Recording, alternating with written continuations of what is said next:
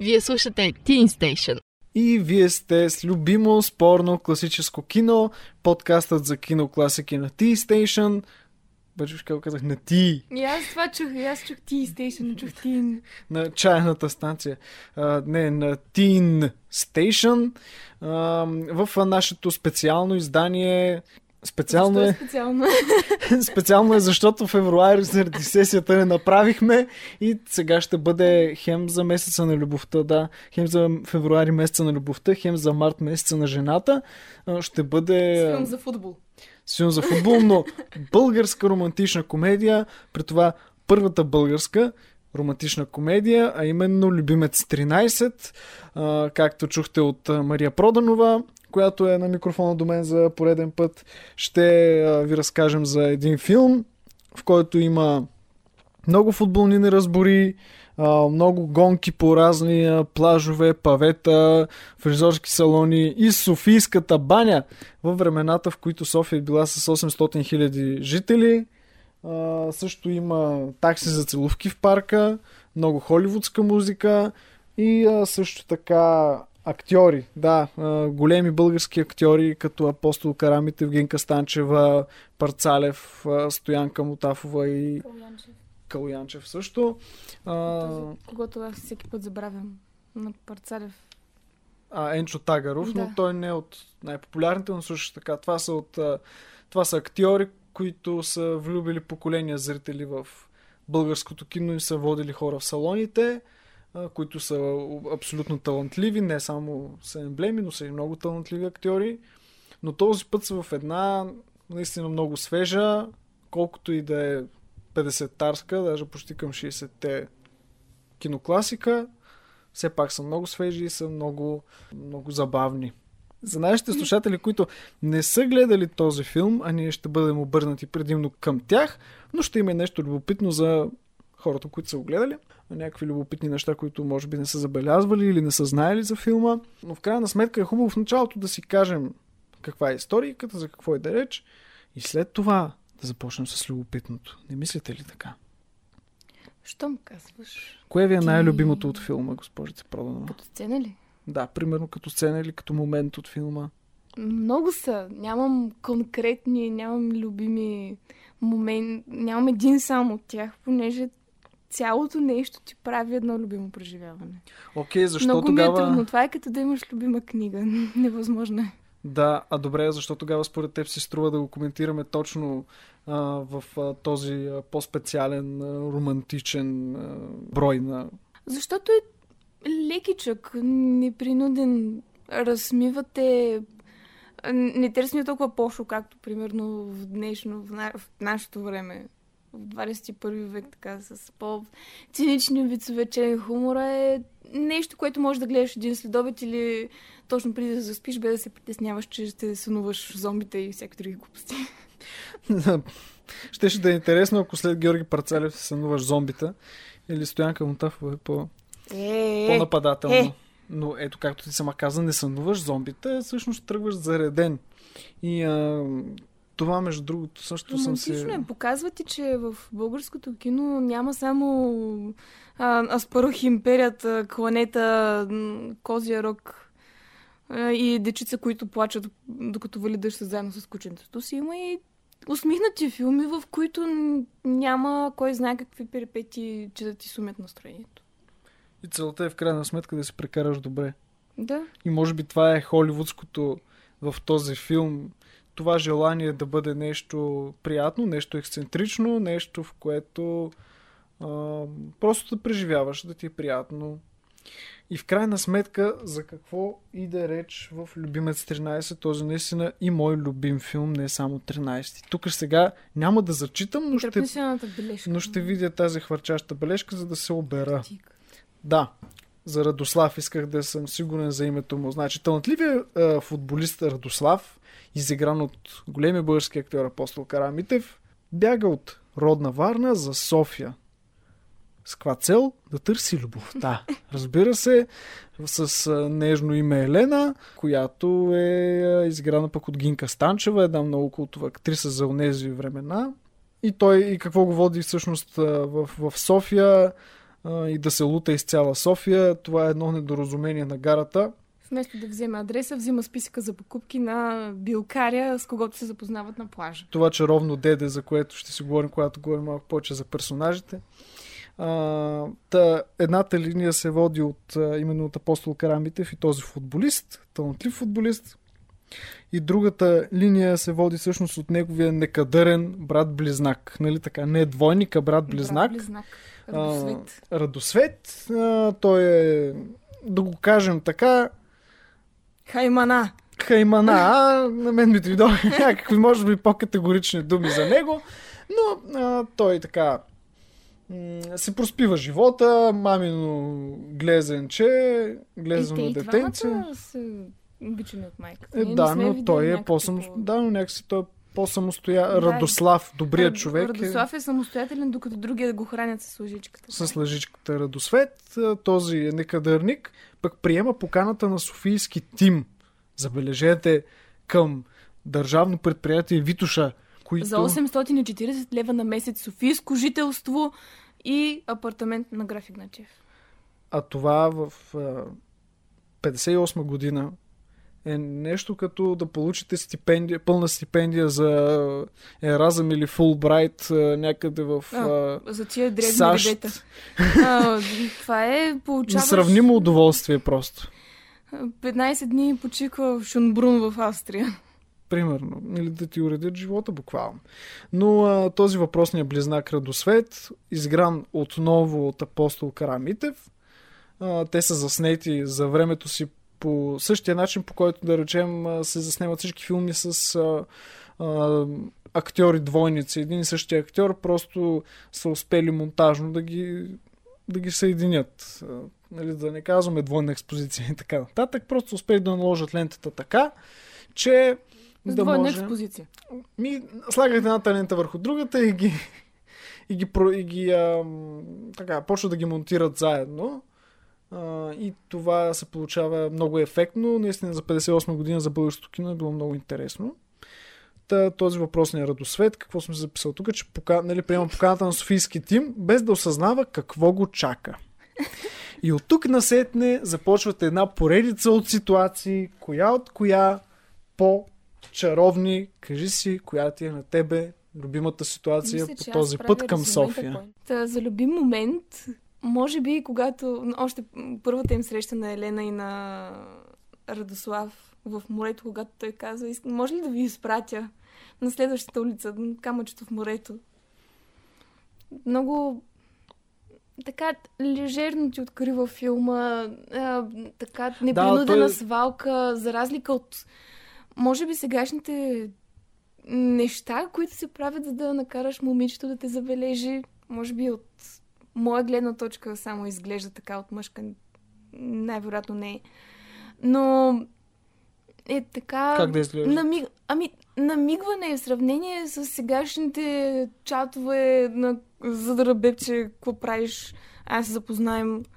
А, всяка Е, слушателите глупости, на Teen е Station вероятно не се... Слушателите Да се на Teen надяваме, Station, че слушателите на Teen Station не се свалят така. Вероятно не се свалят по този начин.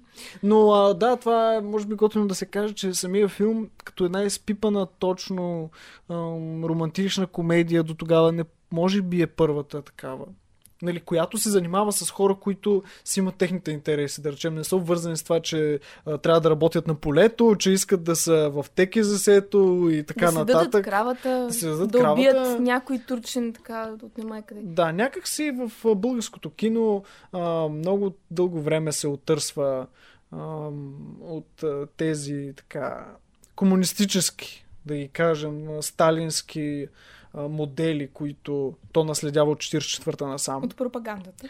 от пропагандата, но и то си има едни сталински модели, които там налагат конкретно пропагандата да бъде винаги, винаги персонажа някак си е един а, неразбран от... А, не, по-скоро винаги персонажа трябва да е групов и винаги този врагът е този, който де, мисли самостоятелно и, и хепи енда е когато, И той се присъединява към... когато се присъединява към групата. Докато тук хората си имат единични, обикновени проблеми. Радослав има а, Има голям- гадже, което не е в същия град. има гадже, той се, той се гаджосва по-скоро с едно момиче, с въпросната Елена, която а, а, се връща в София и той затова отива в София да търси. А, Радосвет няма пари. Радосвет няма пари, той е негодяй, но успява да подлъже негодяй ми, да бъдем в стилистиката на времето. Да, в стилистиката на времето. Пройдоха. Много е, много е сладурски филмът в това отношение също, че, как да кажа, има много натурален език. Да, не е това високопарно изпипване, както може би в американските филми ще се забележи повече. Не е лигаво романтичен Да, в това отношение. Въпреки, че има и плажовете, има и парковете. да, но Има си ги всички неща. Но те са някаква типична нежна свалка, с която естествено трябва да подходиш към столичанка, която си забърсва на морето. А, и при все това го имаме този момент в парка, когато те се целуват и им дават глоба, че нарушават етикета на парка. А, Също моя любима сцена, когато той подава на човекът, който ги глобява, над- надзирателят. Точно така. А, глобата е 3 лева, той му дава 25 и той му казва, е, целувай за остатък. Целувай за остатъка. А, да, това са от тези готинки м- фразички, които ще направим като компилация, ще сложим някъде извътре. Но да, ситуацията в парка, примерно, е много красива. Супер, супер романтична и холивудска, бих казал аз. А, какво друго съм се записал като любим момент? А, да, разбира се. Трябва да кажем, че а, Радосве, Радослав е добрия. Да. Нали така, че, че Радослав е искан не само от Софийския отбор на това въпросно предприятие, Витуша, но Радослав е искан и от, а, така, Русе и и от провинциалните Е. грандове. провинциалните заводски грандове. А, какво беше? Чайка. А, не, не, Не, чайка, Чайка е е Варна. на Варна. Плов... На Пловдив беше Тинтява, на Руси се казва отборът агрегат. Отбора Грегат и Тинтява. Нали, много динамични имена. Като за един динамичен брак. Това също е лавче. Да, предложението, понеже Радослав остава във Варна, след като са се запознали с Елена. А, важно е да споменем, че отборът на държавно предприятие Витушът, там където Елена работи, губи най-ценния си играч поради служебно уволнение. Съответно се търси нов голмайстър, малко преди първен, тяхното първенство там между предприятно. Във вестника виждат снимката на Радослав. на Радослав с а, обявлението, че е отбелязал 5 гола за един матч. Търсят го а, и съответно с връзката е Елена. Предложението е, намираш ни го и ние ти предлагаме един динамичен брак с а, софийски апартамент. Той има софийско жителство, работите в, една и съща, в едно и също предприятие, всичко живо, здраво, чудесно. Чу- Чудесно. Ей, оплетох се. Нищо. Пък много емоционално го разказва. Нали? Та ставаше въпрос за тези два провинциални тима, които търсят също Радослав, защото е много талантлив.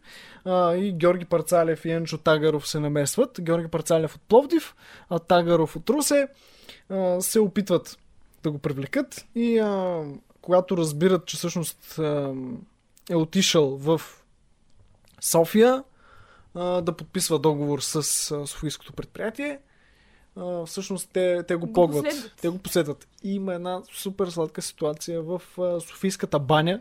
Как селекционерите, може да се представите това Бягат нещо. с налъмите. Да, да, селекционери, селекционери на вражески отбори се, се съглашават в... А, това не прозвуча добре. Да се съглашават в Софийската баня, за да подгонят футболиста, когато търсят. Те За да му предложат по-добри условия. С какво ще надхвърлят по това време 840 лева, не знам обаче. Но имат такова намерение, тъй като не знае, че той всъщност няма изобщо намерението да подписва. Истинският Радослав. Самият Радосвет а, взема едва ли не, буквално всъщност взема мястото на брат си. Радослав е тръгнал вече по Дирелена в София. Радосвет, докато самота още се излежава в леглото, дочува, че идват първо Софиянеца за отбора, след това... Не, първо Повдивчанина и Русенеца, след това и Софиянеца, който ги праща за Зелен Хевер. Мисли се, че са тези, които събират парите от хазартните типове. И в последствие разбира, че те го мислят за брат му, че не знаят, че той има брат близнак. Взема неговото място, отива в София да се прави на футболист, да живее в квартирата и очаква съответно да се срещне с тази хубава Елена, която обаче не приема толкова радушно неговият флиртаджийски тип. Неговият маниер, който е доста, Неговата доста, ръка. доста директен. Да, това също е една ситуация много а, ключова, когато всъщност се пее култовата песен за мълчи, за мълчи а, във филма, но тя не се пее от самата Гинка Станчева, а тя се пее от Мими Николова, която я записва. Мими Николова е наречена за първата дама на джаза в България тогава. Това, това е, между другото, първото и, първата и песен, която тя записва. Да, композитора е а, Петър Ступел. А, а пък Петър Ступел е композитора на Аз съм Сънчо. Да, той е популярен сред, сред децата или поне ние като сме били деца, доста често го чувах. Да, съм Сънчо, пък и пък самия Петър Ступел тогава е бил тези големи градски композитори, които са съчинявали страхотни мелодии. И точно а, мелодията, която е темичката на филма Любимата страна е се замълчи, замълчи е абсолютно изпипана в този холивудски маниер, черно-бял. Цигулките, Ци- штрайка. Штрайха, абсолютно. Тези преходи и така нататък. Сила, Одри, нали, Хъмфри Богарт и така нататък. И така нататък. Сабрина. Много е крадено от филма Сабрина тук. Просто очакваш да излязат и не се усещаш, че това е правено на същото място, където примерно, откъдето примерно е излязъл Куче в чекмедже, ам, войната на таралежите. Изобщо отказваш да свържеш двете неща.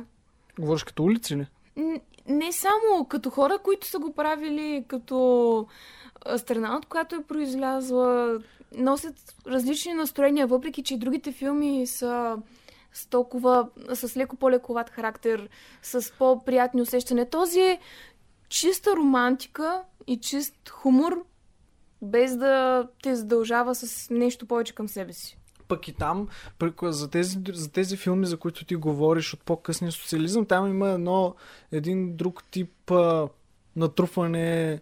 А, героите са с малко по-различен подход към живота, не само децата, но и възрастните. А, докато тук, тук са изчистени от, как да кажа, някакви изисквания за това да възпитават публиката. Тук все още има един въздух, както казах, след Сталиново време. И тук режисьора на лентата всъщност, режисьора, който се казва Ето, Владимир Янчев. Владимир Янчев, аз къде си ги записах? Ето го, ето го, да. Режисьора Владимир... В, да, ето го, режисьора Владимир Янчев. За той самия разказва, че а, драсканите има съдържателни. Та режисьора Владимир Янчев разказва, че това е първият му опит, в крайна сметка, като режисьор, като кинорежисьор.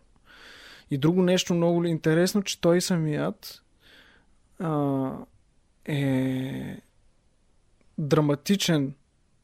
В началото тръгва като драматичен режисьор, той така иска да бъде, но разбира, че публиката не реагира по как да кажа, не го приема толкова топло. То е един момент, който в академията в надпис тогава решава да постави нещо комедийно и разсмива хората. И сценария на Любимец 13, на тази футболна романтична комедия, всъщност е писан заедно с спортен коментатор тогава. И става много, много любим филм. Футболните сцени са записани в, са заснети в, стадион Васил Левски. Може да си представите за какъв звезден отбор става въпрос. Георги Калуянчев е съдя. А пък а, Стоянка Мтафова е в трибуните като една от колежките. О, моля се, тя о, да, о, моля се, разкажи, разкажи за някои от ситуациите, които се случват в Самият предприятието. самото им предприятие е едно такова домашно настроено. Те са а, буквално както се изразяват всички хора, които са които, работещи с по-голяма група, като семейство. Съответно, когато един от тях е уволнен дисциплинарно, мисля, че така се казва. Когато те го Да, да, да, дисциплинарно е тогава, спъна да. някой на терен или нещо подобно. Много драматично е прието първо от треньора. Естествено, те наближават някакво а, ня, някакъв голям трофей, за който, за който трябва да играят. Трябва им а, убедителен голмайстор в м- цяла, в целият този То спорт. по-скоро селекционера, ние треньора не го виждаме, виждаме... с- Е, как е този с... Да, който човекът убедително е- прилича на Хитлер. Това е Строгов. Той е, Да, той е шефа. той е той, не, той е шефа на Аха. държавното предприятие. Мислех, че треньорът. Не, не, прилича, Строгов. прилича просто Е, на... как той се казва Строгов? Как ще, как ще е обикновен треньор? Значи треньорът е Георги Калуянчев. Не, Георги Калянчев е съдята. А кой е треньорът? Той, е- този човек, за който ти говориш, не е треньор. Той е селекционер, той само ги избира. Не, това ти казах и аз. Това е тъп. Че Виждаме човека, който избира играчите, виждаме човека, който плаща на шефът- играчите. Големия шеф, който не направи за причина Хитлер, с, с строг... Чичко Строгов. С строгото име Строгов. А, Той държи, да, точно така на културно-масови мероприятия, както са ги наричали тогава. Примерно, колежките отиват и те са принудени да ходят на футболен Да. мач, но те се говорят за някакви да рецепти. там. Да, за рецепти за такова. Да пълнят публика и героите да се мотивират да играят, да вкарват голове. Та той съобщава, че другарят а, Станчо Пармаков вече не е сред нас, при което една от лелките, които почувстват най-вероятно там, въздъхва от кога? Мислейки си, че е починал, съответно идва репликата Уволнене бе! Да. И те имат Да много натурален. ние. Да, и те имат много натурален.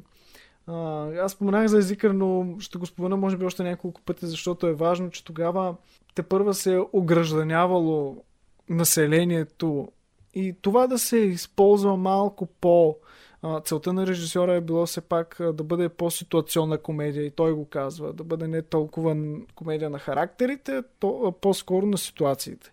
А какво ще рече комедия на характерите? Куцо Кьорово и Сакато отиват да спасяват Видим, примерно.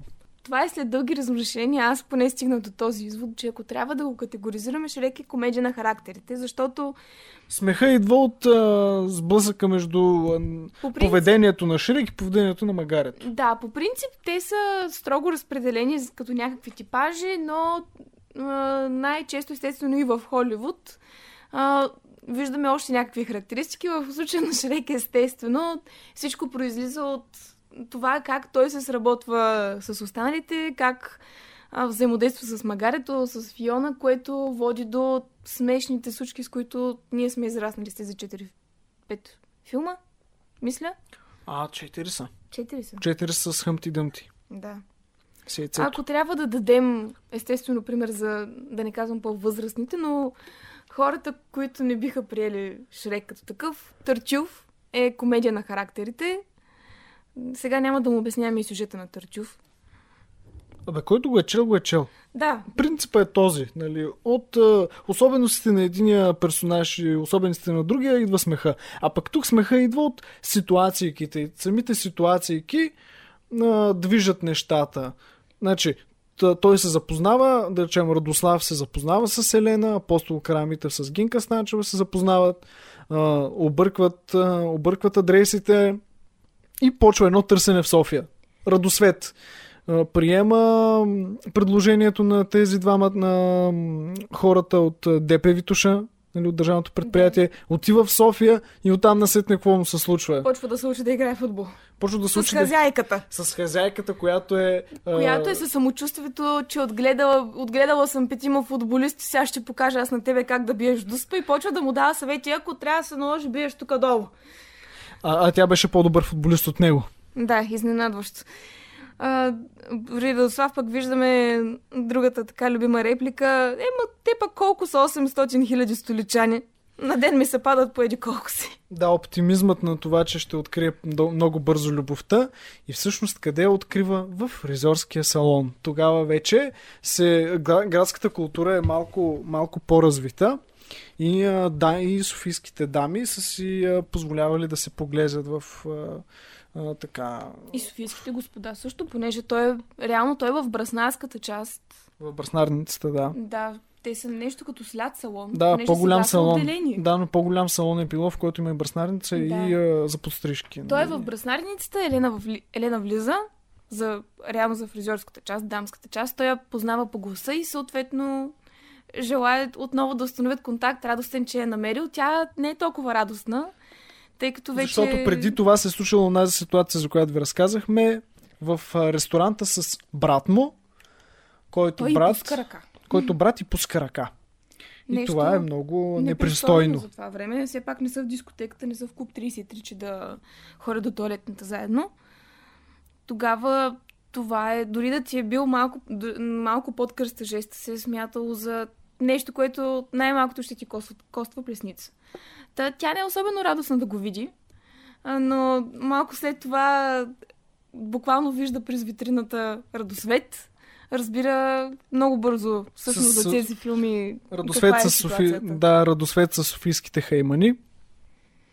Така наречени Наистина, по това време. доста бързо се разнищва този конфликт. В сегашните ромком се върти, се случи около това да се срещнат, закъснява някой влак, бързат за самолета. Тук тя го видя през прозореца на секундата, вика, ма той ти е брат близнак и се решиха нещата. Се решиха нещата. Е, обаче пък сега, ако трябва да сме честни, сега е по-сериалово време. Сега целта е да, гледаш да се стигне до, да се стигне нали, до запетайката и да дойдат финалните надписи, за да може да, да продължи. се стигне до следващия месец да си платиш абонамента.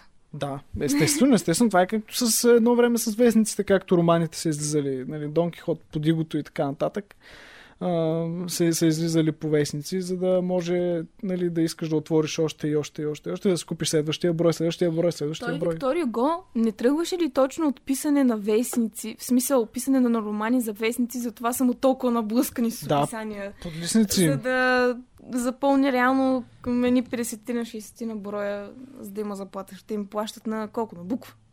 Те ми зависи а, от... В Америка са да, им плащали Америка е на на дума. буква. Америка е на дума. Не, не. А, вестниците са взимали на буква и затова, примерно, в думата color, британското изписване с U след второто O, а в американското изписване няма. Color. Едното е колоур, другото е колор. Съжалявам, ако съм го обяснила много сложно, но това е защото са искали да си спестят пари и да не печатат буквата U. Една стотинка са успели да си глътнат обратно. Да, много е... Колоур. Колоур, да, аз го разказах като за провинцията. Като, за, като Старозагорче си го разказах, но е факт, че е така. Така че и то, но този филм целта му не е била такава. Целта му е била младежите тогава да излязат щастливи от киносалона и е факт, че според мен поколения, които са а, излизали от този филм от прожекциите на този филм на някак си се отив, отивали с друг заряд за живот и с други мисли, не с, да речем, някакъв тип агресия или а, с а, някаква супер градивност, а, която, да речем, малко по-късните филми от а, Соца, когато вече в редакторските екипи влиза и партията много, много, много усилено. Не плачеш нито за кученцето, нито за момчето с големите буски, което е в почти всеки един филм от този период. А, едва ли не имаш Тук е чист надежда. смях. Имаш някаква надежда, че като отидеш на морето и ще плуваш с красивата Елена и няма да разбиеш един цял гръцки град за това. Да, абсолютно, че ще стане с е, няколко по-свежи лафа и... а, След, ос- сред 800 хиляди столичани ще я намериш в фризьорския салон. Да, абсолютно, като типична романтична комедия. А футболните страсти, я разкажи, я ми припомни малко ситуации от а, футболните случки. Те, те бяха много забавни. Най-забавното си остава това как хазяйката го учи да... Тя му е обула даже бутонките и го учи как да вкарва дуспи. Това е естествено след Учи ни като той излиза- брат. След като той излиза на терен е покъртително. Мисля, че дори си вкараха автогол целият отбор. Не, автогол. Вкараха си поне пет автогола. Нали се сещаш как а, а, едно време ръце... То- Този Да, кадър ми е много любим. излизат Да. и сменят номера. Да, представете си на таблото, а, за да, за да го обясним за тези, които не са гледали сцената, кадъра. А, представете си на таблата, както сега са цифрови, тогава са ги сменяли на ръка. И, и режисьорът е решил, за да бъде малко по-ексцентрично, да, просто да се подават едни ръчички, които да варят, да речем, както е 0 на 0, едни ръчички варят табелката и слагат едно. И, ти така се... двойката на главата. Да, и ти изтърват двойката на главата, както би станало в един малко по-съвременен вариант. И, и тогава са, да речем, 11 на 0 или колко беше. Покъртителен резултат. е Защото вижда, че Радосвет, който е непрокопсания брат, всъщност изобщо не става за футболист. И в този момент а, директор Строгов а, гледа селекционера а, строго и го пита това ли, ви е, това ли ти е шампиона и вижда. И селекционерът, за да се измъкне, вижда всъщност Радослав, който е завел Елена на стадиона да гледат. Как се излага обратно? Вижда как се, да, да гледат Нещо, как се излага обратно. досеща реално какво се е случило. А, защо брат му е в София, защо го гонят футболисти или изобщо участници в този тим.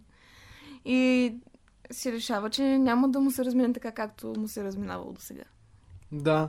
И, а, и в крайна сметка селекционера отива при Радослав да го моли дали е съгласен. Да довърши полувремето, те още на първото полувреме се дънят. Да, е то стабилно. Но, така, какво е решил? Вие си изгледайте филма и дали Радослав обърна резултата с неговия талант или нещо друго се случи. Вие сами ще разберете. А ти така като го кажеш, то е ясно. Е, нищо сега. Нека да остане а, мал, за малко глътка интерес и малко глътка въздух. А, аз искам да се... След като поначертахме малко картата на филма и настроенията, а, и- искам ми се да, да вкараме малко за още, още ситуации, искам да извадим с тези другите персонажи, които са вътре. А, да речем, по Софийските улици а, се издирва Радослав здраво от, Те- Най-забавното е... от тези двамата провинциални селекционери и Строгов, който е шефа на предприятието, праща всъщност мутрички, Мутрички. мутрички да спрат провинциалните селекционери. Тоест не са толкова опасни, колкото днешните мутряги, обаче са пак някакви баш бабаити, които като влязат в басейна и го разплискват. Да, те са някакси недодялани по-скоро. Тук комичната ситуация се създава от това, че вече и Радослав и Радосвет са в един и същи град, съответно... А, И то град мешат- центъра на София. да, центъра на София, ние виждаме само това от него, съответно се мешат всеки път, а, когато тези мутрички решат, че са го хванали под окол, затварят Радосвет в квартирата му, за да не излиза.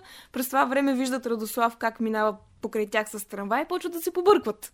Да, и го търсят къде ли не. И на мен най-любимата а, сцена ми е от времената, в които Софийските улици са се миели късно нощем, не като сега.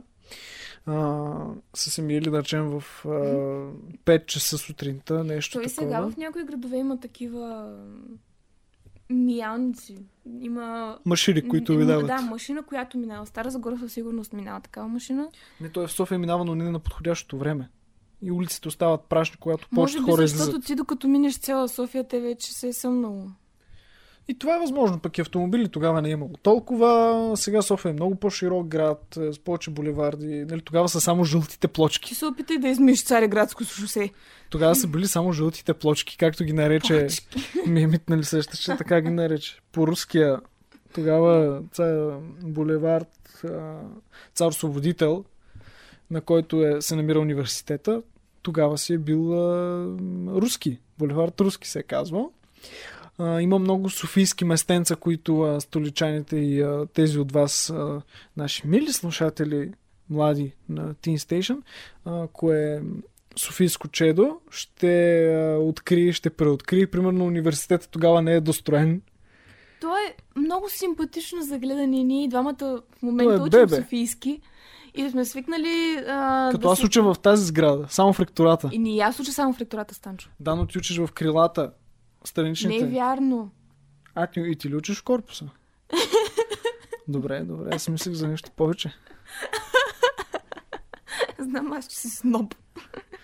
Аз, Аз съм сноп от лъчи. Аз уча и в оригиналната част на ректората. Спал съм на тия дървени пейки, които, които изхващат врата. И ходя и по крилата, защото съм важна. А, ти си от учила докато спиш, така ли да разбирам? Ти учиш докато спиш. В 8 часа сутринта, като имаш лекция. Не е вярно, аз си ставам и се слушам каквото искам. Ставаш да на сън. Както казах, слушам каквото искам. Да, с изречението му и се избора. Аз решавам дали ще стана. Виждате отм- отмъстителната природа на госпожица Проданова, която решава, че ще ми отговори подобаващо на Но- моята лека нападка. За Софийски, а, когато си свикнал да търчиш 15 минути от северното до южното крило и минаваш 4 етажа с стълби, за да стигнеш до библиотека, която си убед... убеден си бил, че вчера е нямало там. е умилително и сладичко да видиш как това нещо е било само тази част с двете огромни порти с братите на... с статуите на братя Георгиеви отпред. И това нещо е бил целият университет. Хората не са се мъчили като нас. И тогава наистина София, както и ти го подчерта, 800 хиляди души. То е имало въздух за всички, буквално. Но... А... Виждали се слънцето. Виждали се слънцето. Дай да си кажем малко повече за актьорите и за техните превъплъщения. Да речем, нека да си тръгнем от апостол Карамите, защото ще ме прощаваш, но Гинка Станчева тук се появява доста така мъничко и семпло. Епизодично. А въпреки, че е Обикновено ти главна... казваш въпреки- епизодично. да, въпреки, че се води главна... Тя е главна роля, но по-главната роля е на апостол Карамитев. Той от него произлизат тези ситуации. Смей да кажа, от изражението му само те размива как той злостно, жлъчно гледа тенорът, който е извел на разходка с лодка Елена. Това ми е много любим момент, как той е всъщност от Софийската опера и той и пее някакви любовни песни. Ари. любовни ари и я пита, нали, бих ви изнесъл цял нали, концерт от целия репертуар на Софийската народна опера и тя казва, ма за без пари ли? и, той, и той и реагира нещо там и накрая скочи в лодката. Не, той си остана в Той лодката. си остана в лодката, ама тя скочи. Ама тя скочи. Да, нещо не можа да я спечели с любовните ари и се появи апостол Карамите, в който я спечели с чари, с а, свеж хумор Мгм. и евентуално и визия, разбира се, и някои други части. Може би а, повечето хора ще си спомнят по-скоро дъщеря му, Маргарита Карамитева от Опасен чар. Тя е а, поетеста тире драматург. Вече към края на филма а, дъщерята на... Която разказваше за Василевса.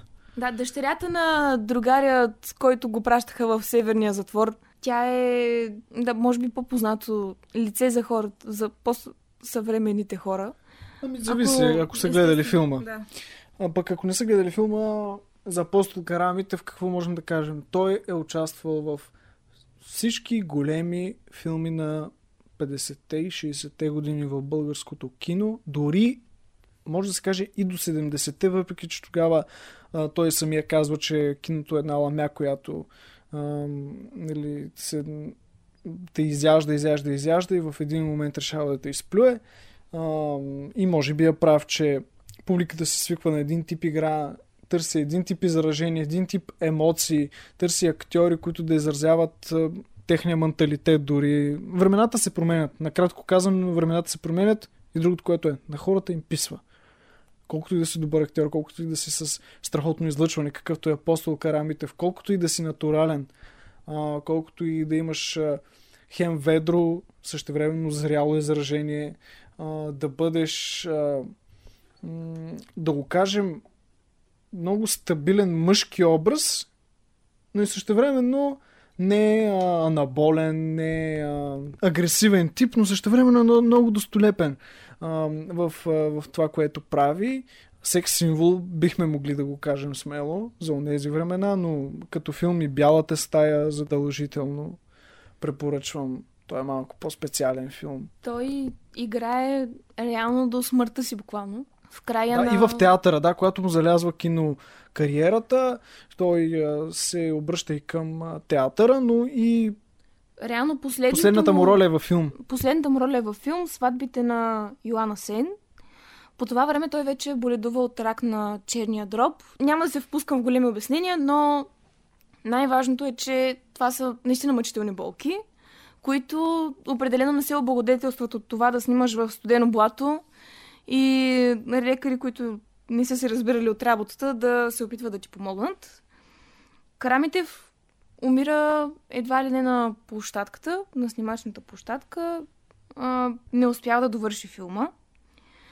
На негово място влиза Коста Цонев, който преди, допреди това е играл брат на Йоана Сен, но сега е- играе и Йоана Сен.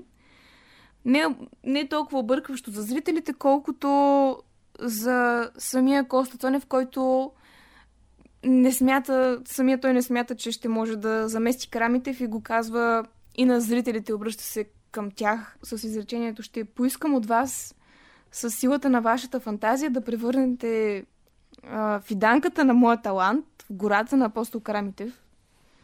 Показателно за уважението, което хората са изпитвали към него.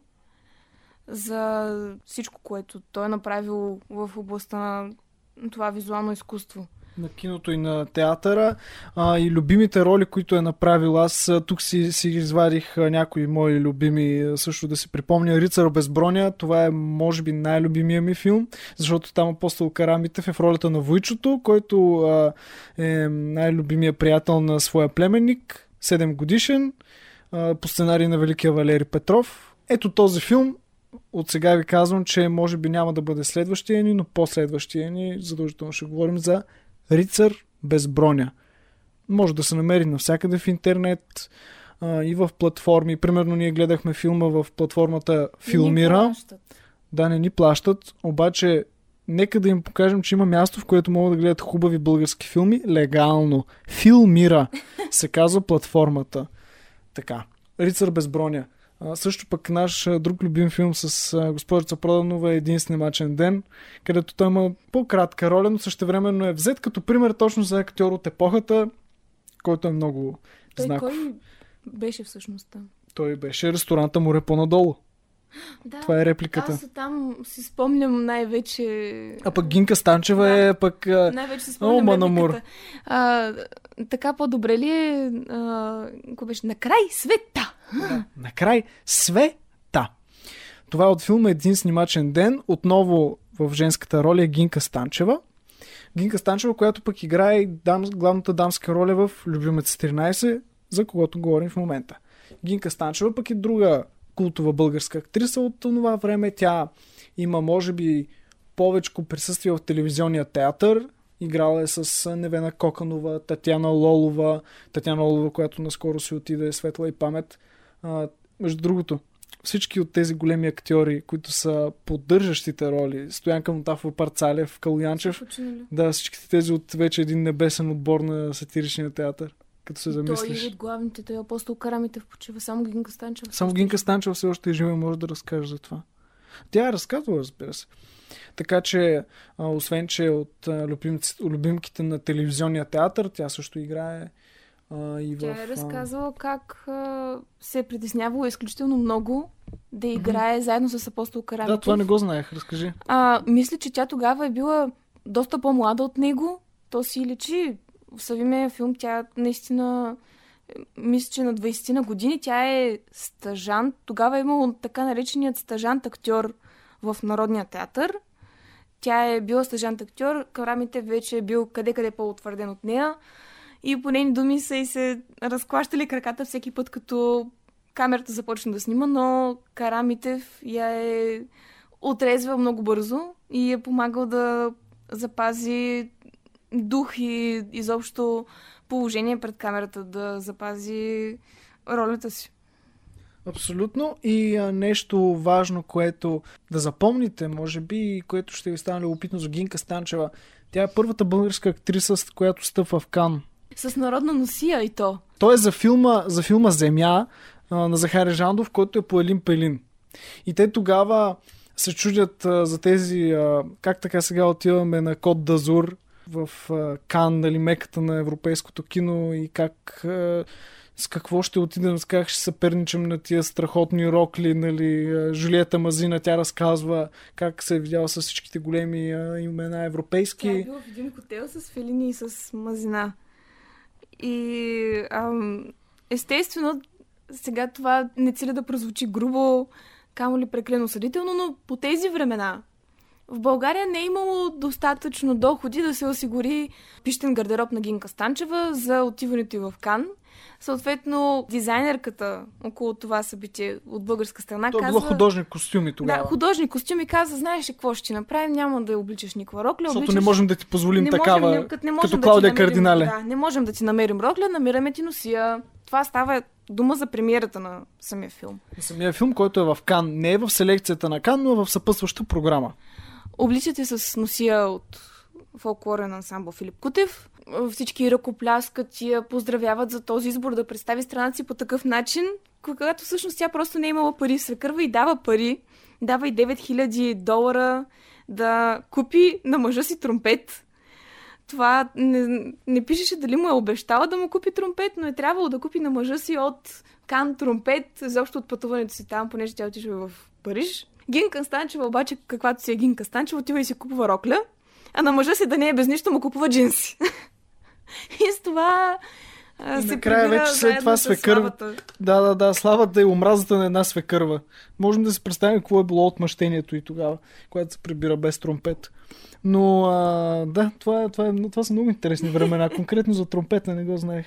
А, но е много, много любопитна история. Така че Гинка Станчева а, определено е така знаково име, а, която а, в а, в днешно време, да речем, сега заради COVID няма как, но преди, да речем, 2-3 години а, играеше свой моноспектакъл в Театър 199.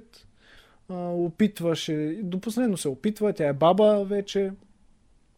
А, опитва се, така да се каже, да, да се среща с публиката, която се спомня и харесва. Здравей, любов! Здравей! Това и беше репликата Да. от а, един снимачен ден на Валери Петров. Отново по сценарий негов. А, но а, така тя е от а, този тип актриси, които са, бих казал, нещо като британските актриси, защото от, от епохата.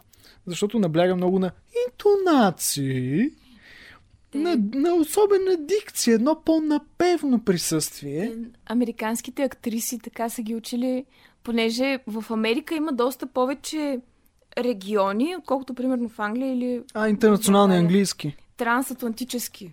А, Да. То не е английски, а самият ак- акцент, с който говорят в филмите. Това напевното удължаването е една смесица между британският акцент и кокнито, което е в ам, един такъв тексаски проволачен говор в американски. И двете съчетания правят този трансатлантически акцент, на който са задължени да се научат всички американски актриси в Холивуд, за да Да, не се да не ги различават. не само за да не се разбира, ако идва от, от по-бедни щатове. Тоест, за да не се различават. И именно този маниер, който тя освоява и начинът по който тя играе, а, в един момент, както каза апостол Карамитев, и на нея изиграва не лоша шега, но в крайна сметка това е нейният маниер и той в един момент не се вписва в разбиранията на режисьорите, да речем, за това как трябва да се държи една актриса пред камера. Тя се държи малко по-театрално, нормално е.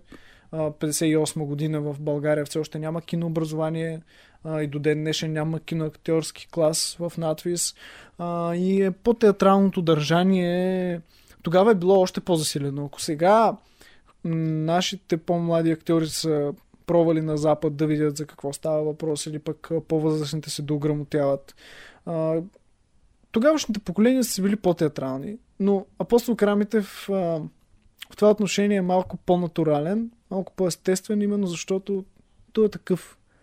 Като, като човек просто е супер естествен и успява да извади тази... Режисьор успява да извади естественост от а, всички свои актьори и не се опитва да лакира живота, не се опитва да подобрява това, което са, не се опитва да ги прави по-захаросани или по-лъскави или по-лачени.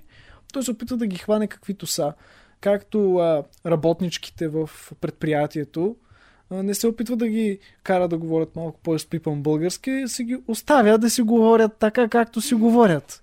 Нали? Защото знае, че в крайна сметка хората това припознават а, към себе си и целта е отново да си прекарат добре в киносалона, да отидат в киносалон. Тогава билетите за филми са били от порядъка на някакви стотинки. Хората масово са ходили много на кино, защото телевизията е спирала в 10 часа, примерно.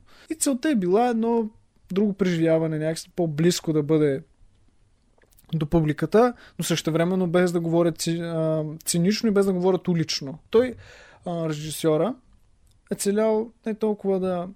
Или не знам какво е целял, но това, което виждаме от работата му е, че те не говорят улично, но говорят ежедневно, говорят на език близък до хората и е много топло, нали? Може да, когато го гледате, може да ви се стори леко смешно, леко м- така вехто, но всъщност това е настроението на времето, настроението на хората, които са правили този филм и съответно хората, които са се обичали по времето на този филм.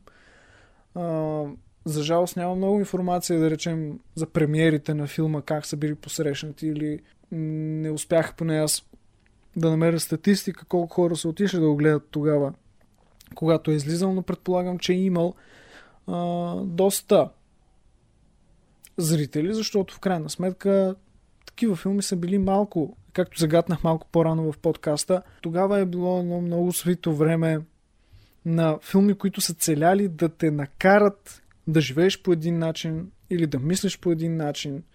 Не го характеризирам добър, лош. Предвид времето, може би дори е звучало да е добре. Не знам кинаджиите, като са го правили, в какво са вярвали, но тук се личи едно натурално настроение, едно а, живо преживяване. А, и футболните агитки и боричкания са много по, а, да го кажем, а, така, миролюбиво не миролюбиво настроени, но не толкова опасни. Ти искам да ми кажеш сега, нека да си поразсъждаваме, защото 100% има и някакви а, спортни фенове сред нашите слушатели.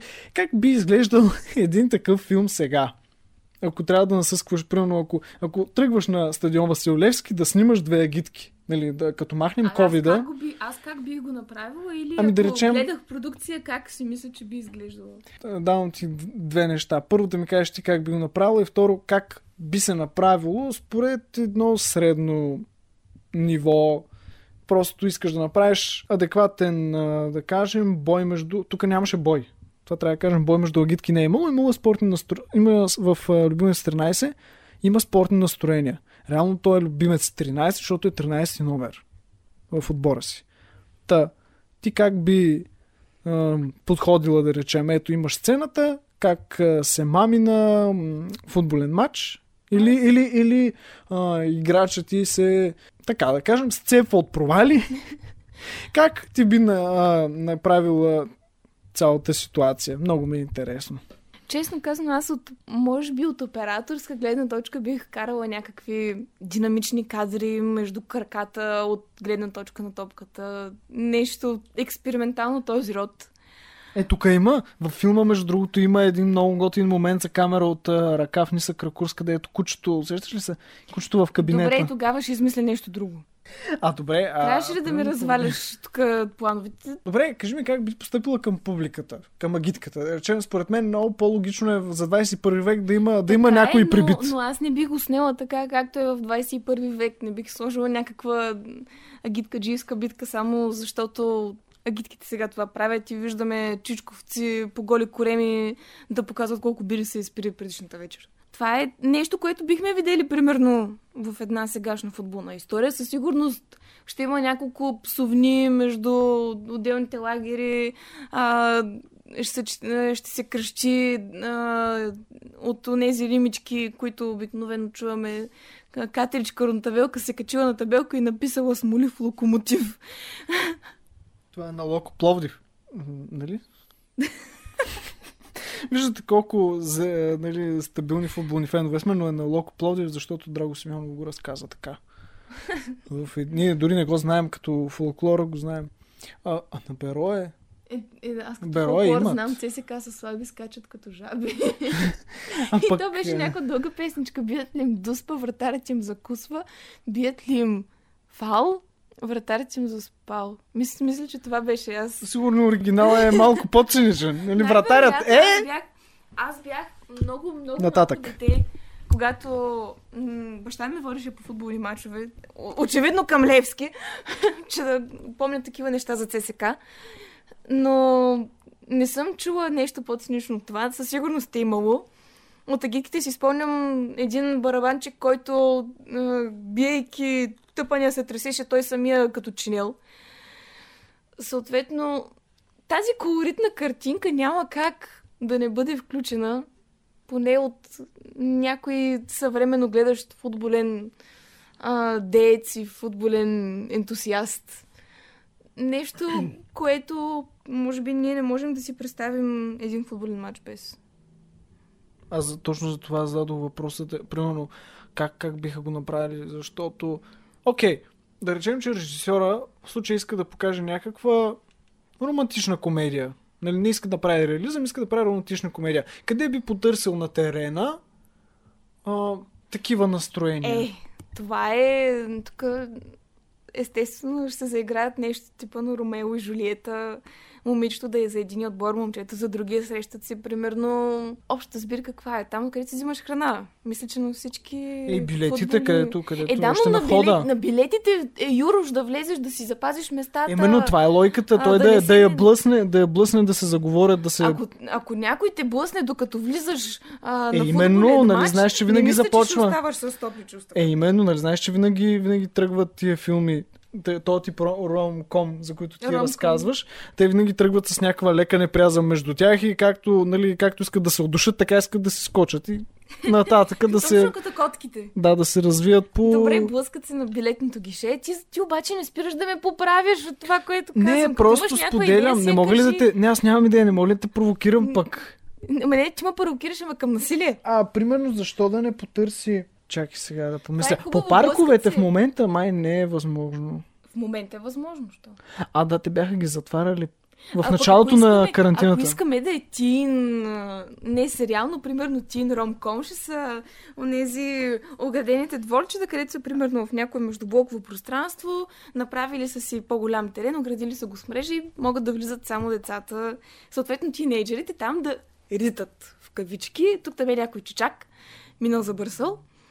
А, момичето да е примерно с... Да ритат води без тениска. Да Е, ритат не, без тениска. момиче- Е, те ритат без тениска, това е друг въпрос. Момичето да е примерно да води брат си там и също времено да заглежда батковците или връзниците как се морят на топката. Тук вече конфликта трябва да го измислим какъв е. Надали ще е толкова важно, примерно ако малкият ти брат играе в противниковия отбор, с който там Ами ритат гаджети може- може да бъде- бивш, близкия парк. Може да бъде през някакви ситуации. В случай, в случай между другото, при Любимец 13 всичко се гради на едно объркване. Нали? Има едно клише, комедия от грешки. И общо взето това води смеха. Нали? Едни- объркани ситуации. Докато в този филм, който ти почваш да, да штрихираш, а, между другото, ако някой от вас слуша в момента, И сега да си кажем, че идеята е патентована. М, да не вземете да фриволничите с някой молив по тетрадката. А както е казал един мъдър професор по драматургия в а, Национална академия за театрално и филмово изкуство, никой няма авторско право върху идеята, има авторско право върху разработен сценарий. Така е, но от гледна точка на изкуството, в момента в който ти дадеш публичност на някоя идея, тя става твоя. Независимо дали си я разработил като нещо, като картина, като музика или друго. Това Е, да, обаче е ходи, писано- докажи, че, ходи докажи, че са го чули от теб. Имаме го на запис. Е хубаво, ама да речем нашата аудитория да се разпростира до няколко стотин, няколко хиляди, дай Боже, Винаги слушатели. има начин да се провери, а пък на този човек да му е останал в историята на Spotify, че е слушал нашия подкаст. Това ще бъде прекрасно. Ако... Зависи ако на Даваме някого... идеята само някой да изтрае до тук. Ами виж, ние, ние затова ги слагаме в края на подкаста, защото не се очаква, че са изтраяли. Края на подкаста има изненада за всеки. всеки ден. Това трябва Всеки да го подкаст казваме. е различна. А, моля, останете до края на подкаста, цъкнете към банката, там бутончето, абонирай се, за да разберете, намерете промокода. От капачката в коментарите. Съберете 5, под, 5 подкаста и получате намаление за Teen Station. Е, ние вече имаме повече от пет. Добре, съберете се именно да ги изслушат. И какво намаление? Те го слушат без пари. Тихо пък ти. А какво искаш да кажеш, че ние ги прави ли? Не разбираш как се прави бизнес, Танчо. Не, аз знаеш ли как се прави бизнес? Ако искате да чуете цялата версия на нашия подкаст, в който споделяме разработена версия на сценарий, отворете Patreon, на който, Patreon профила, който а, би трябвало да бъде направен а, в близкия месец и нещо. Ема А. може и по почтата, банков превод. Се. Да, банков превод, но винаги нали, заради Patreon се добавят такива опции, така че а, за да, да чуете разработена версия или за да получите PDF, който да бъде самоунищожен 5 дена след изпращането, Ако искате да получите насоки лично от двама, от двама, общо от двама приказливци, разбирачи а, и чаровници, разбира се, а, може просто да ни изпратите, да ни пишете. Но, но аз сега имам наистина реална а, подкана към а, тези двама души, които са ни изтраили до финала. Призива на този подкаст е и вече ще имам призив, така ми идва на къла, за всеки един подкаст да имам, за дори един от вас, който ни слуша и му е любопитно, да споделим в коментар как би Ето има ли коментари под... Има коментари под поста, който се, шер, се споделя на страницата на Teen Station. Да, Да, има коментарно поле. Фейсбук. Да, във Facebook на публикацията, която се появи от а, сайта, винаги слагаме едно линкче, в което са платформите, в които може да чуете подкаста. Така че в, под Facebook поста на подкаста да ни споделите в коментар вие как бихте разказали една подобна история или как си представяте Айде да не даваме сложни задачки, но как си представяте една футболна романтична комедия, българска, с любимите ви актьори съвременни, да речем, ето както ние в момента изтърваме ам, по BTV Sunny Beach, в момента изтърваме а, с Бойко Крастанов. Това беше много, много платено. Но беше естествено, беше естествена реакция. Та да речем, Бойко Крастанов и Евелин Костова, нали, без да ги възвеличаваме, че са Апостол Карамитев и Гинка Станчева на днешно време, но са известни актьори, които ние харесваме. Та представете си да речем Бойко Кръстанов и Евелин Костова в една такава романтична футболна комедия. Как бихте, как си ги представяте? Или Васен Блатечки, или Калин Със Върчански? Или... сигурност някой ще вкара Сен Блатечки. Той е... Не Да. знам... Не знам. Калин Върчански може би е по-романтичен Калин тип. Той е не само той, тип. той става и за тези, за двете, за двата полюса. Хем Да, той би могъл да изиграе. Хем ще е футболен мачо, който ще се хвърли в морето, за да плува след Елена. Хем... Елена. Елена, така се... Елена! Елена. О, няма да ни слушате, ние сме пенсионери, студенти с заралийски менталитет и се сещаме за такива... Кого наричаш прост, бе? такива сме. Е, прост каст. Аз съм просто, така ли? Не, ние сме просто студенти от провинцията. Така, от провинцията ли си от провинцията си? Ние Имаш правим- високо самочувствие за себе си, значи. Има думи понякога излишни за нас. Има думи в сърцата ни скрити. За какво ли да казваме всичко на глас? Щом са казали всичко, очите. Не си се. Замълчи, замълчи. Тара, тадара, да. И така нататък. Нима в нашите очи. Всички чакани думи ги, всички казани думи ги няма. Замълчи, замълчи. Замечтани дори. Тези думи ги чувстваме двама. Виж колко красив текст. Те, а, стихотворението е на Веселин Ханчев. Личи си, той пише, той пише така. той е точно тези градски поети, които да речем в един момент са били а, идеологически и сега ти подавам Като то- стана дума за поети, се Е, сега ти подавам за да Веселин. уплътня още малко и така. Не е за Веселин, за Николай. Аз той Николай Николай, Лилиев ли беше? така. И двамата са старозагорци. И Веселин Ханчев, който е автор на текста, и Николай Лилиев, който има отношение, приятелство с а, а, апостол Карамитев. Никъде не пише всъщност, че е имал приятелски отношения. Конкретно връзката е друга. Тъй като Карамитев, сега който не знае как изглежда, моля нека да потърси снимка в интернет. ще сложим. Да, ние ще сложим. Мисля, че всички дами и не само ще се съгласят, че той е доста приятно изглеждащ и естествено не само ние мислим така, а цялото женско население, което е гледал тогава неговите филми, тъй Е като... въздишал.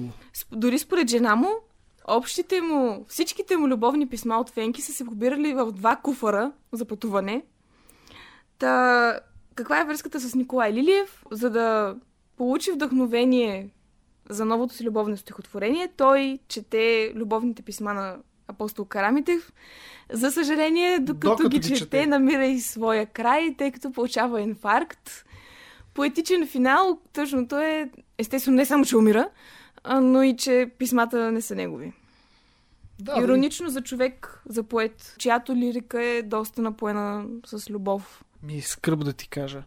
Лилиев е, колкото и а, нежен, нали, символист и така нататък, то, той е и много мрачен. Той, той като всички европейски символисти трябва да бъде мрачен някакси, някакси, но м- той е и френски възпитаник. Той е Негово превеждал. ли беше не скърби по звучали на съне вълни? Негово е, да. Докато Ханчев, виж, написал е за мечтани дори, ние с тебе ги чувстваме двама. Тези неизказани думи. И след това, обрата в песента е но мълчат и очите понявга дори, щом останем за миг под звездите, от тогас не мълчи, говори, говори, той което ти казват очите. И тези думи а, се запечатват за вечни времена в, от а, великолепната Мими Николова. Тук аз като студент по немска филология вече ми е наблъскано в главата толкова много за а, романтизма и посланията му, че веднага се сещам как а, нощта е именно символ на неизреченото, на любовта, на думите, които искаш да кажеш, на страста, на любов. Аз любовта я казах вече. Не само платоническата, и, но и физическата любов. Интересно е как тези неща, за които аз сега уча, ние в момента четем сравнително старички произведения, същите тези символи ги намираме и тук, макар и несъз... най-вероятно несъзнателно направени, несъзнателно поставени. Как, колкото и преднамерено да изглежда всичко, и колкото и учителите да ти казват, да, той си е решил сега, че тая планта ще е тук на края на изречението и ще е в дактически хекзаметър, защото така е звучало по-класно. Някой път нещата си идват на мястото заради емоциите, които ги съпровождат, заради чувствата. И реално това виждаме и във филма. Малко или много. Всичко се подрежда, всичко е добре, когато завършва добре, заради любовната история на Радослав и на Елена. Защото се намират в столичен град от 800 хиляди жители. Абсолютно. Е, между другото, сега ми хрумва на, на мисълта тази тема, която 100% пък и нашите слушатели, на които им предстоят матури и не само в гимназията, им е болна за това как всъщност се разказва за любовта. Примерно, ако този филм, ако Любимец 13 отразява много по-чисти, бих казал много по-ежедневни, много по-земни любовни чувства, няма тази тежест да изразява любовта като хипервелико чувство, което трябва да се изразява супер сериозно или пък супер задълбочено, в училище някак си бягат, се бяга от такива произведения. Може би само при Йовков любовта е земна, като се замислиш. Поетите винаги има някаква или дълбока скръп, или може би търсят нашите а, автори на учебници и също а, така да го кажа, мои колеги от стихознанието, които се поставили за цел да издират всичко, което е имал предвид автора. Тая любима тема това за това. Е хипер, хипертълкуване. Хипертълкувание и те това им доставя удоволствие да се запечатат името по текст, който казва, че а, Яворов е имал предвид това и това. Това е точно посланието на дневник намерен в вана на Станислав Лем, че всеки шифър има под себе си шифър, има под себе си шифър и така до безкрайност ти всъщност не знаеш какво четеш. Винаги можеш да дешифрираш на някакво ново ниво, докато не намериш някакво истинско неоткриваемо съобщение. Съзнателно ли учебните програми според теб бягат от земната романтика, от земните любовни чувства? Според мен най-вече е свързано с това, че повечето хора, които съставят учебниците или най-малкото имат някакъв пръз в това нещо, са с мисълта, че всичко трябва да звучи помпозно, ако не помпозно, то по някакъв... Нървоучително. Гран, нървоучително, грандоманско. Тежко. Тежко, да, тежко напоено с мисъл, дори автора да не е имал задължително това в предвид. Това предвид, без В. Мигам съгла... съгласяващо се. Не, съгласително, това предвид те самите са свикнали, може би, да четат този тип произведения, в които всичко звучи а, фанфарно и стъпват тежко, затова и не искат да пуснат фантазията, че непременно абсолютно всяка емоция трябва да се изразява по този начин, че няма как да изразиш по друг начин или пък не дай си Боже, според тях ако успееш, то Тоест, не е че любовта, сериозно. Че любовта в училище трябва да се учи трагично. Не само, защото Добре, да повечето са трагични, но Светлината изобщо, и светлата да... любов минава през тра... трагедия. Изобщо, че трябва да е възнесено по някакъв такъв начин, който не само не е задължителен, но и е поетически ти. Това е направено с цел поезия, с цел да направиш нещо чувоприятно и звукоприятно, не толкова колкото, че наистина абсолютно всеки един човек трябва и ще го изпита така. Отделно като добавим и фактора, че повечето поети, кои, които не учим, са били изключително филмирани, а, изключително навлезли в темата, че е, естествено някои си имат оправданието за това, че като страдалците трябва да изкажат всички свои емоции по този начин. А, Но пък че е имало и хора да като... Ето, ето, виж сега, сещам, че не сме много справедливи, защото има и хора като Дебелянов, които изучаваме, които много по а, интимно... Има, ние сме казали, че абсолютно всички са така. Да. Но пък аз даже по-скоро зададох въпроса защо не научим по-земно за любовта и другото, което е защо не учим малко по-земни любовни произведения. Да речем един български Аз ти отговорих, защото не звучат на тях не им, според мен на тях не им звучи Сериозно. толкова сериозно.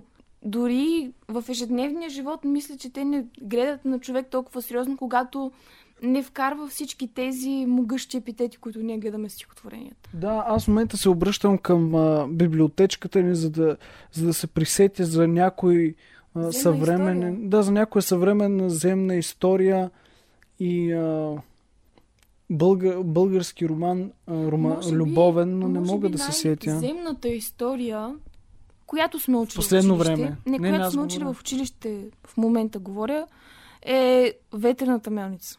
Да, Елин Пелин, като М, по-човешки автор, той да. мъж и девойка се надиграват. Буквално, буквално е земно. Те са свързани с земята, с българската земя, с хорото.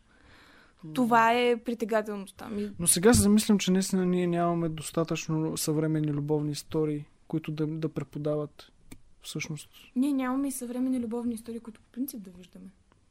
Да, не, говоря, че да речем българските автори се концентрират около това да хванат някакъв тип публика и любовната, Не само то е любовната литература и любовните казала, филми че някак си. съвременният български автор липсват. доста склони на там или да грабне възможно най-много публика. Да върви към Фейсбук цитати. Това е Блажев, ето! Георги Блажев. Но той, разка... той пише разкази. Аз си мислех, че е за прозореца.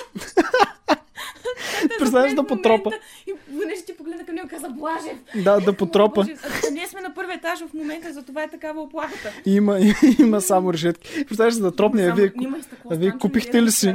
да, а вие купихте ли си новата му книга? Аз купих новата му книга и Стига промотира хора, И вътре които имаше- плащат. Филми разпомена. Чакай сега, аз няма да кажа как се казва. Аз няма да кажа как се казва новата му книга. Потърсете си, ако искате. Но той ми е написал, защото сега нали, тренда е, модата е да се карат авторите, примерно ако са продали над 1500 бройки, да бъдат мъченици на своят успех и да подписват. Ужас. И, и а, на мен той ми беше написал следното, извинявай, подпис. И датата. Нищо повече. Между другото, Така че Георги Блажев, само само да довърша, е може би нещо той по-земно. Той предимно това разказва.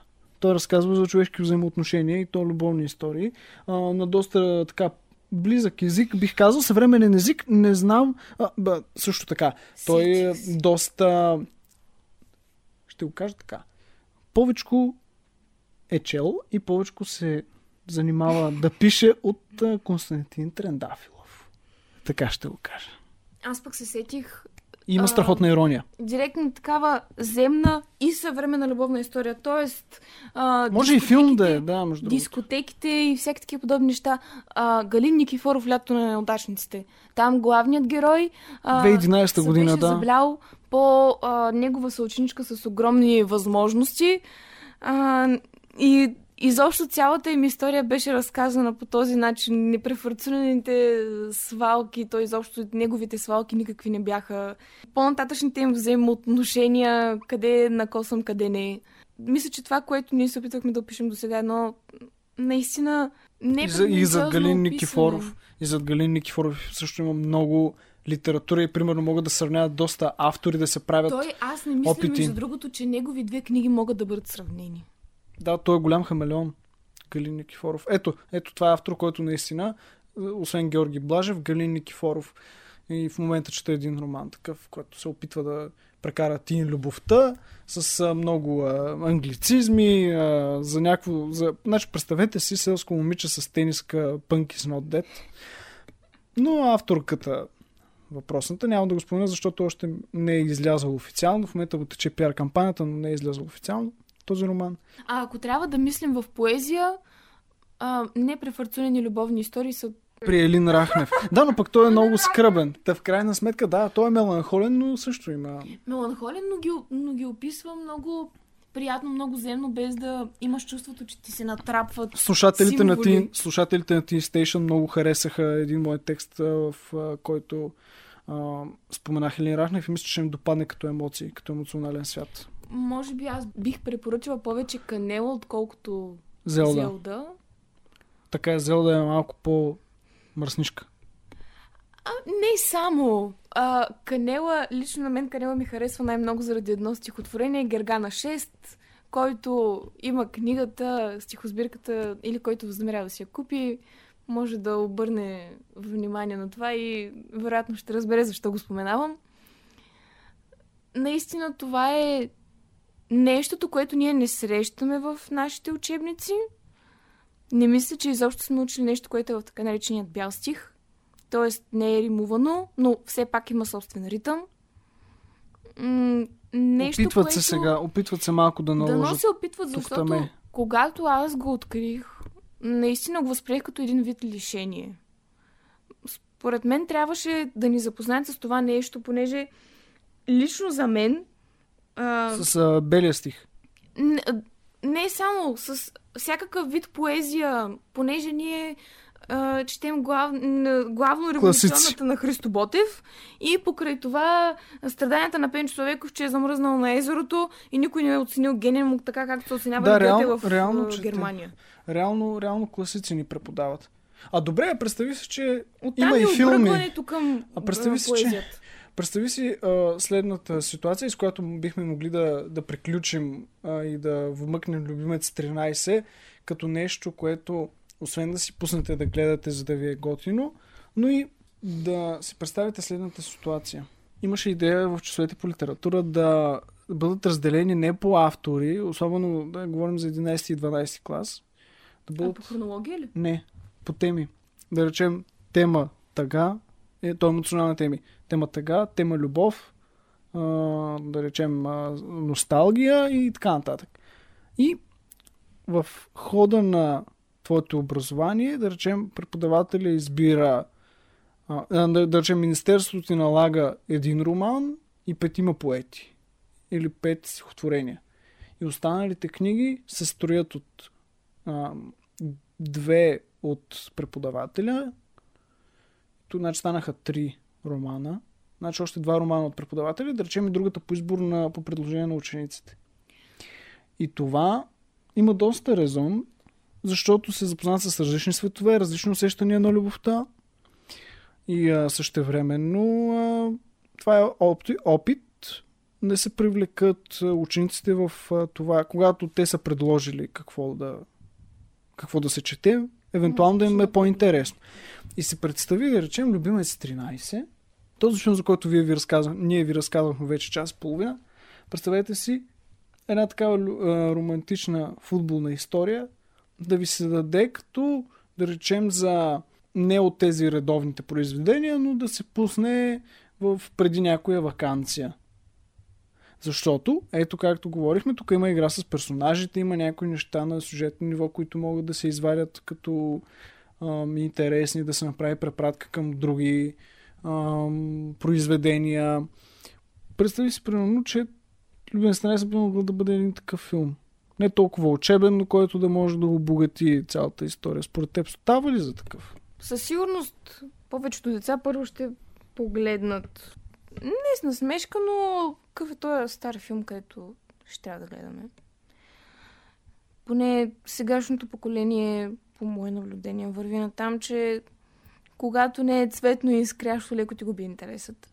Но не и а, аудиторията на Teen Station, разбира се. Надяваме се. Но чисто тази идея, според мен, най-малкото ще вдигне интересът, дори да е с леки проценти. Дори да е само с това, че като го предложиш сам, някак имаш по-различна нагласа към това нещо. Искаш да докажеш, че щом ти си го избрал, можеш да го направиш, можеш да го прочетеш, можеш изобщо да изпълниш задачата.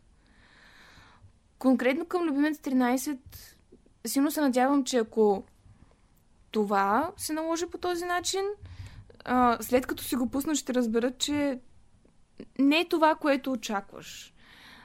Не е това, което те биха очаквали, де. А, че старите неща, в кавички, старото изкуство не трябва да се определя с този епитет. Не трябва да се гледа като на нещо, което не може да бъде актуално. Защото доста често виждаме теми, които срещаме и днес.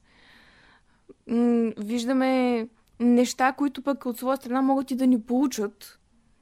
Найде да не е с тази грозна дума. Не грозна, но а, така, даде, учителска да дума. Да им даде нещо повече. Да, да ни даде съвет за някой проблем, който примерно... Ние преживяваме. И може би това е най-класическото всъщност на този филм, че се изпитва за преходен. Да. Много готино стана. Че, че всъщност и днес се сваляме, и днес се целуваме, и се обичаме, и обичаме да ходим и на плаж, и по паркове, когато можем, нали, покрай пандемията имаше някакви затишия. А, и в крайна сметка ги преживяваме същите тия неща. И хората от, да речем, от, въпреки че малките деца, дори докато си играят пясъчника, пак изпитват подобни неща. Да речем от, от 16 години, когато почва да те блъска романтиката и много други неща в главата.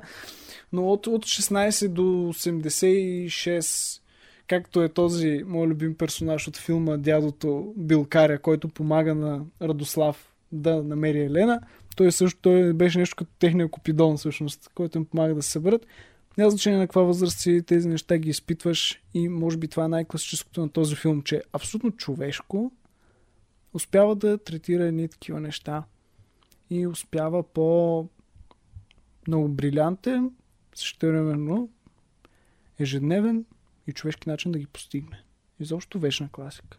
Вечна ромком класика, ситком класика, прекрасна българска класика от холивудски тип, с незабравимите актьори, Апостол Карамитев, Гинка Станчева, Стоянка Мутафова, Парцалев Калоянчев. и други страхотни звезди. Това беше любимо спорно класическо кино. Ние бяхме Мария Проданова.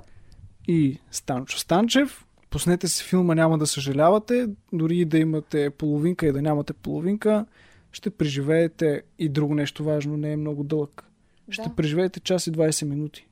Щастие. Час и 20 минути щастие, усмивки, едно прекрасно прекарано време.